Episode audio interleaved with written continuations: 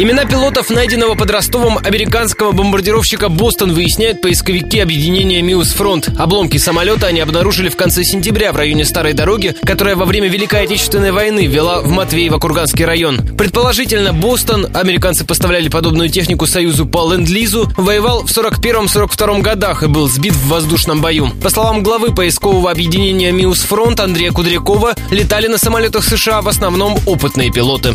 Среди обломков самолета, которые буквально все были сгоревшие, несли, конечно, номера, детали были пронумерованы. Можно на многих деталях увидеть General Electric, известные американские фирмы. Капризную американскую технику давали только опытным, высококвалифицированным летчикам. Именно их нам имена и предстоит узнать. Добавлю подробный материал о самых значимых находках «Миус-Фронта» за это лето. Слушайте в дневном эфире «Радио Ростова».